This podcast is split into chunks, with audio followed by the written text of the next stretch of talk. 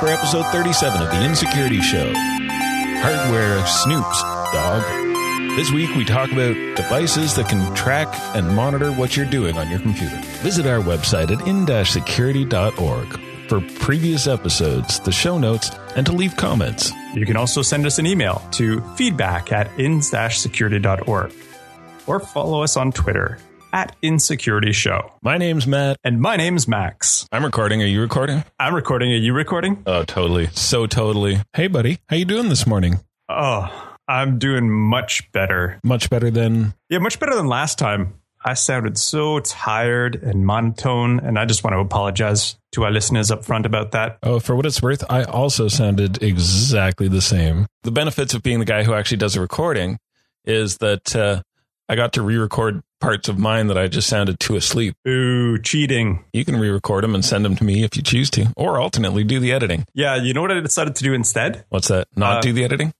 Yeah, and go on vacation. So I'm back from that, and I'm feeling much better. Sounds like you had a good vacation. You definitely sound well rested. Ah, helps a lot. Speaking of trying to improve things without really doing a whole lot of legitimate work, hmm I watched uh, Mr. Robot. Have you heard of this show? Have you seen this show? Yes. Yes, quite a quite an impressive show. I hadn't seen any of it until yesterday, Right? and so now I've only seen the first uh, six episodes. Whoa, you watched six yesterday? Someone didn't really fall asleep because someone was really caught up in the the story. Wow. Uh, first episode, the pilot is just absolutely fantastic, I thought. Uh, second episode carries on with that. Third and fourth, kind of slow and weird and not so great. There's a lot of different kind of cyber shows on TV these days with CSI Cyber and Scorpion and other bunch of garbage hacking shows. Mhm. Mr. Robot is pretty much it's a little bit fantasy and timelines and stuff that they execute but you know it's very much on track for what uh, information security professionals cyber security professionals have to worry about From the articles that I read about it, it is in essence all accurate. They fact checked all of their their hacking techniques to make sure that they weren't just uh, pulling things out of nowhere. yeah i'm sure they've had good technical uh, consultants working with them At one point, there's a sequence where one of them is watching a movie, Mm. and the movie happens to be the movie Hackers. right They're talking about this exact thing. They're going with the back and forth, saying, "At no point have I seen an animated singing virus." And then uh, one of them sort of mutters under his breath, I bet you right now someone's making a TV show that's going to completely ruin the way people imagine hackers. yeah A little self awareness. I liked it. very good show as far as you know you're new to computer security and you see the stuff that they do in there it's all you know real techniques kind of stuff there's um uh the way that they compromise people and their passwords and going against the human target with the social engineering stuff we've talked about. There's a part later on where it assaults uh parking lot with usb keys and yeah there's there's an arduino bit or a raspberry pi bit i mean How about, later on. how about we curtail this and do a spoiler cast for this at some point where we just discuss the show a little bit uh, in You know, I was thinking the exact same thing. I, I, but, but, but, but, but, how about we leave it up to the audience? Look, if you want us to do something, send us a tweet or an email to feedback at in-security.org We can do that or our whatever our Twitter handle is. at Insecurity Show. There you go. Oh, that's that's excellent. and then they can determine if that's something we want to do is break down the actual techniques they use in the show to reality or not. Awesome idea. If you want this to happen, send emails to feedback at in-security.org or tweet us at insecurity show. Moving on. There is a device that I saw in the show that I thought was really cool. Mm-hmm. Uh, they were sitting outside. This is again going to spoilers. So they were sitting outside of a minivan, um, and they had a little handheld device that captured the minivan's um, remote code. oh yeah. And so I started looking into that a little bit, and there was an older device that used to be able to do that. Basically, the remote codes used to be just the same code all the time, every time. Right. What they have since done, the they being the auto manufacturers, is they've changed. Uh, so their key fobs use a system of rolling codes. Basically, instead Ah. of sending the same code all the time, every time, Yeah, like my garage door opener. now it'll just change codes frequently. So I was like, oh, well, that's a shame that uh, that I won't be able to do that until I started reading recently about a device that someone created, the Roll Jam. Yeah, yeah. I was just going to mention that. That was released at DEF CON or something, right? Yeah, it was re- released at DEF CON this year. Which was like last week. Apparently made out of parts for 32 bucks. Yep. It's a radio device smaller than a cell phone designed to defeat the rolling codes for cars, trucks, keyless entry, but also the alarm systems and modern garage door openers. Do you know what platform that's on? Since I don't condone it for anything other than educational or investigative purposes,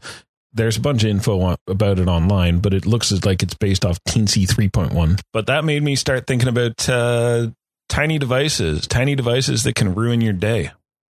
Hmm. How convenient that that's what you were thinking about, because I actually have a whole show planned around that same type of thing. What?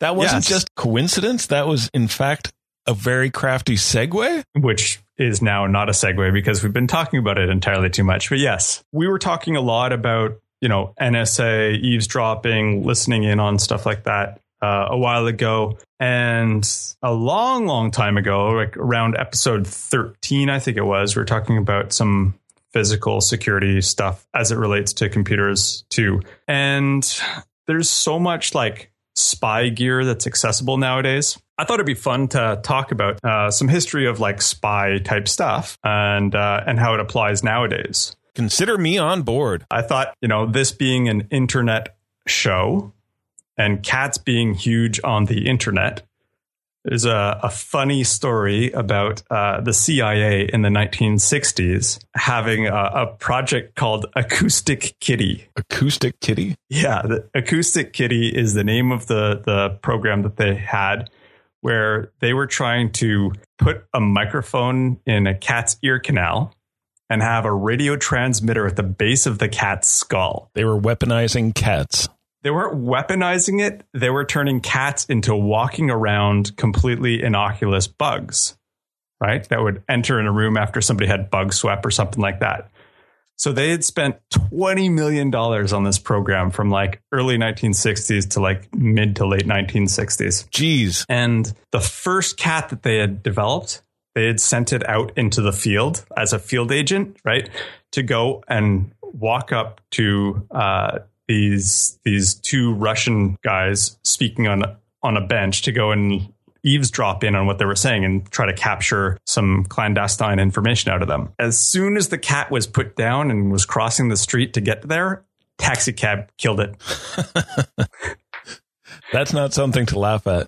no, it's not. But it, it's like, first off, who thinks like cats? They're they're not the most literally the worst secret agent I can imagine. like you can train rats to go through mazes. Actually, that's not true. They might make There's a great sleeper agent. About the, there's this whole thing about hurting cats though as an expression, right? Yeah. You just you can't do it, right? Anyway, so uh, they abandoned that, but it makes sense that this was back in the MK Ultra project days, where you know they were giving LSD to people and stuff like that. Huh.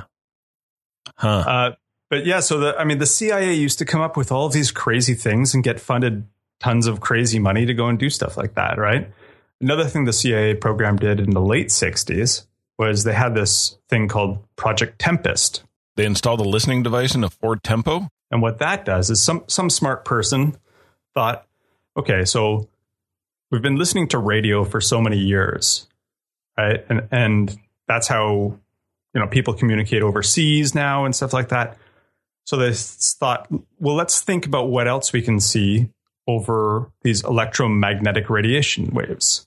And that's like basically everything's an electromagnetic radiation, right? The the sun heats you up through electromagnetic radiation, and any electronic device gives off kind of electromagnetic radiation. And uh, the term now for actually listening, capturing this information is called Van Eck phreaking, phreaking with a PH, which tends to mean more hacking, but over non computers, I guess.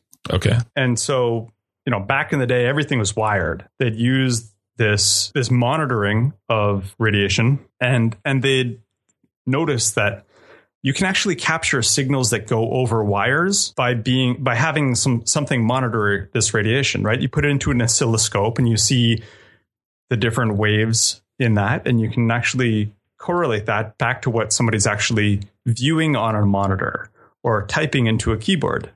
Right. There's a YouTube video which I'll link to in the show notes, which are at in-security.org slash EP037. Absolutely. Yeah. Which shows uh, somebody replicating this by uh, by capturing what's going through the wire of a wired keyboard. And uh, yeah, so you can actually figure out what what people are seeing. And there's another there's another but really poor quality YouTube video of somebody in Tokyo, which I didn't include in our show notes this month. You can just look it up about um, monitoring stuff. So that's great. Like you can you can monitor wired stuff, but look around now. Everybody's going wireless.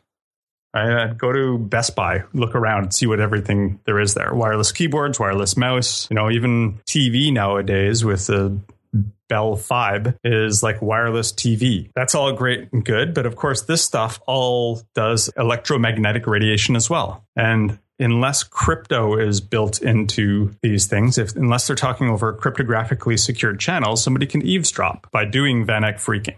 Right. Uh, and even if they are doing crypto over these these wire uh, over these wireless protocols, they typically don't invest too much energy into it because it's typically used in local to the computer, right? So my keyboard, my my mouse, it's in close proximity to the actual setup that I've got hooked into, right? So they don't think about, well, somebody across the street could be listening into this as well. There's actually uh, a weak crypto protocol, and lots of people put in weak crypto protocols, but the one I'm thinking about is Microsoft implemented the super old weak crypto protocol just to kind of mix it up and make it a little harder for people, I guess. And uh, this guy, Samy Kamkar, had used an Arduino to make this super small eavesdropper that could actually crack the crypto and see the keystrokes that are being logged in. It's called Key Sweeper. Huh. Now, these devices, by their nature, don't really have crazy broadcasting capability. They're not going to go really far. So you got to remember that anything that's monitoring, like wirelessly, mm-hmm. there's a transmit and there's a receiver. And the power is you can either transmit really loud and then you don't have to have a lot of power for the listener, or you can have the listener cranked up really loud and you just take in a lot more of the the stuff that's being broadcast. So you want to kind of filter out what is and is not uh, transmitting. So you you know typically if you have the receiver cranked up super super high, then you get a lot of background noise, which makes it difficult, but still possible to intercept. Interesting. Mm-hmm. Right. So so you can monitor stuff through microphones. You can monitor stuff remotely over the air. Think of a spy movie, right? Think of any spy movie where they want to hear what somebody's saying. They put a bug in a room. Or inside a cat. Right. So they'll they'll place these listening devices and somebody's sweeping for bugs and all that stuff, right? But and that's great for capturing audio conversations, but you don't really think doesn't really intersect with computer security.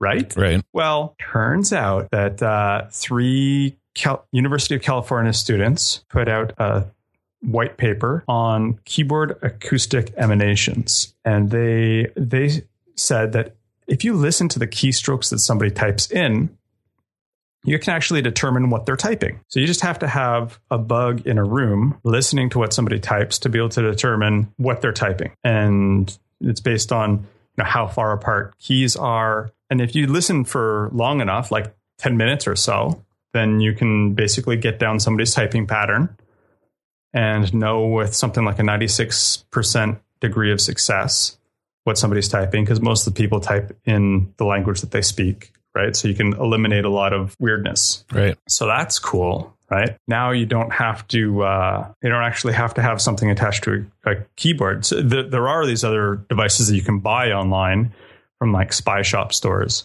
that actually go in line into the keyboard. So where the USB keyboard hooks up to the actual computer itself or PS2 cable on the old computers or even where the wireless adapter after it's sent wirelessly goes into the computer you can add this little inline dongle right which basically intercepts that communication pathway and dec- will transmit or store for later what somebody typed in so that's an easy way to get somebody's passwords or whatnot That's pretty crazy.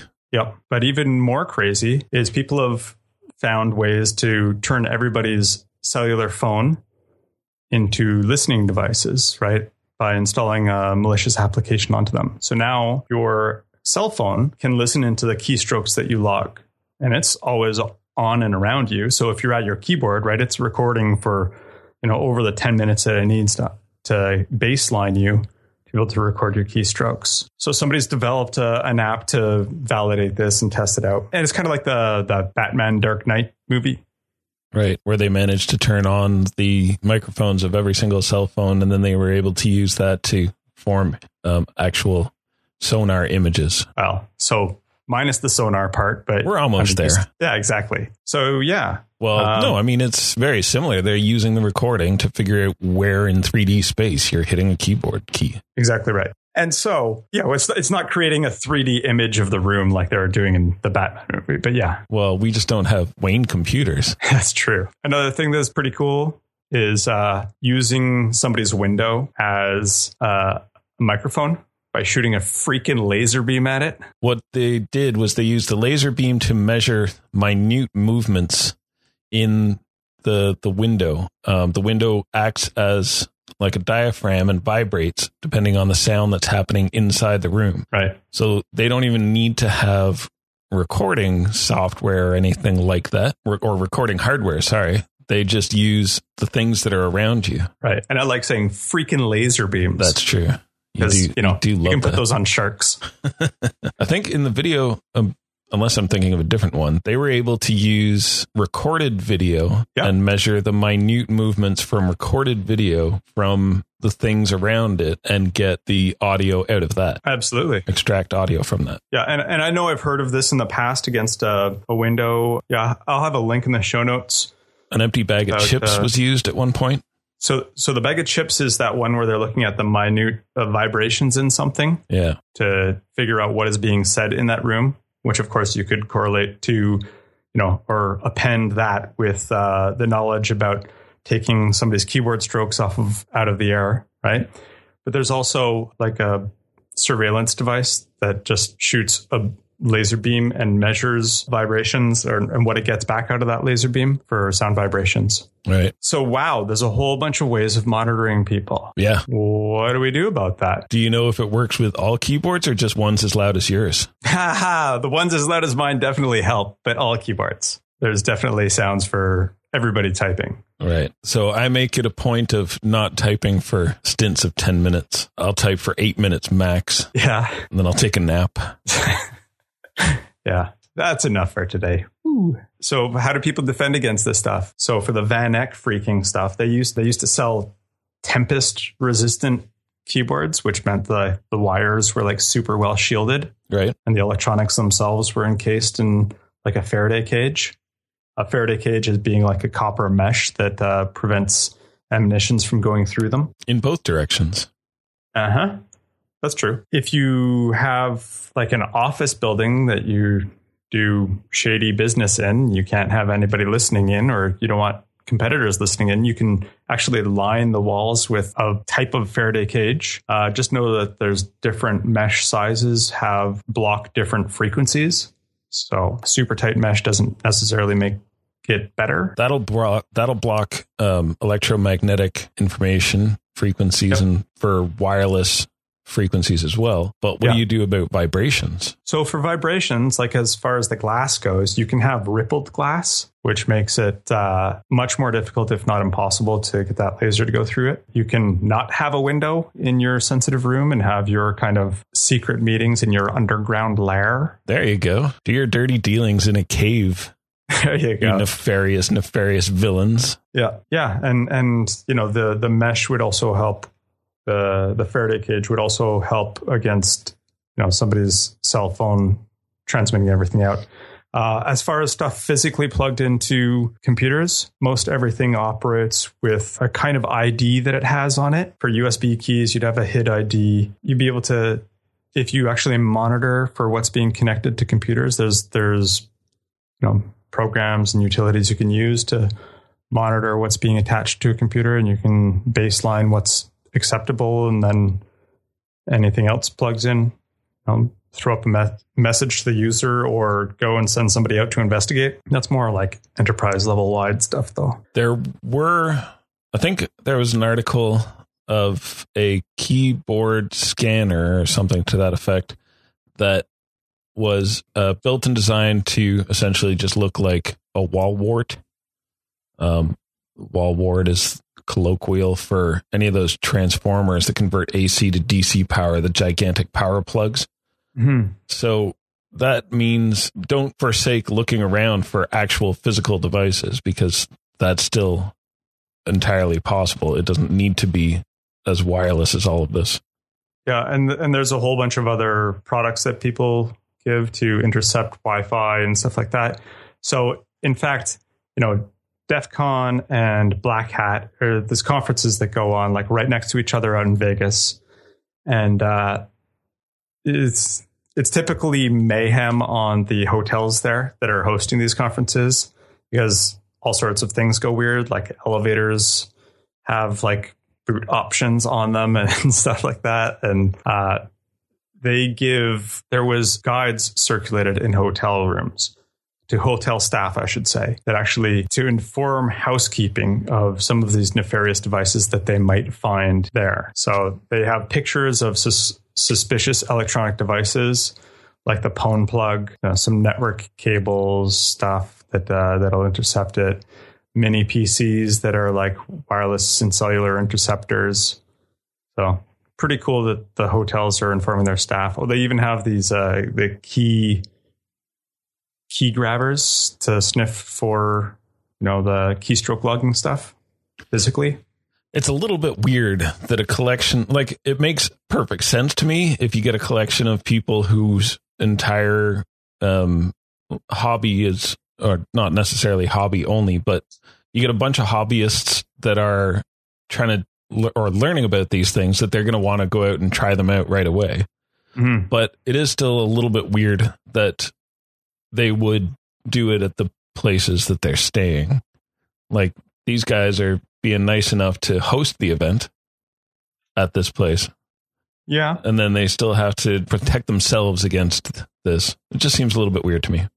Yeah, but you're forgetting that people are jerks. That's true. This is why my life of crime really hasn't panned out. Probably. Yeah. Keep trying. Darn my moral compass.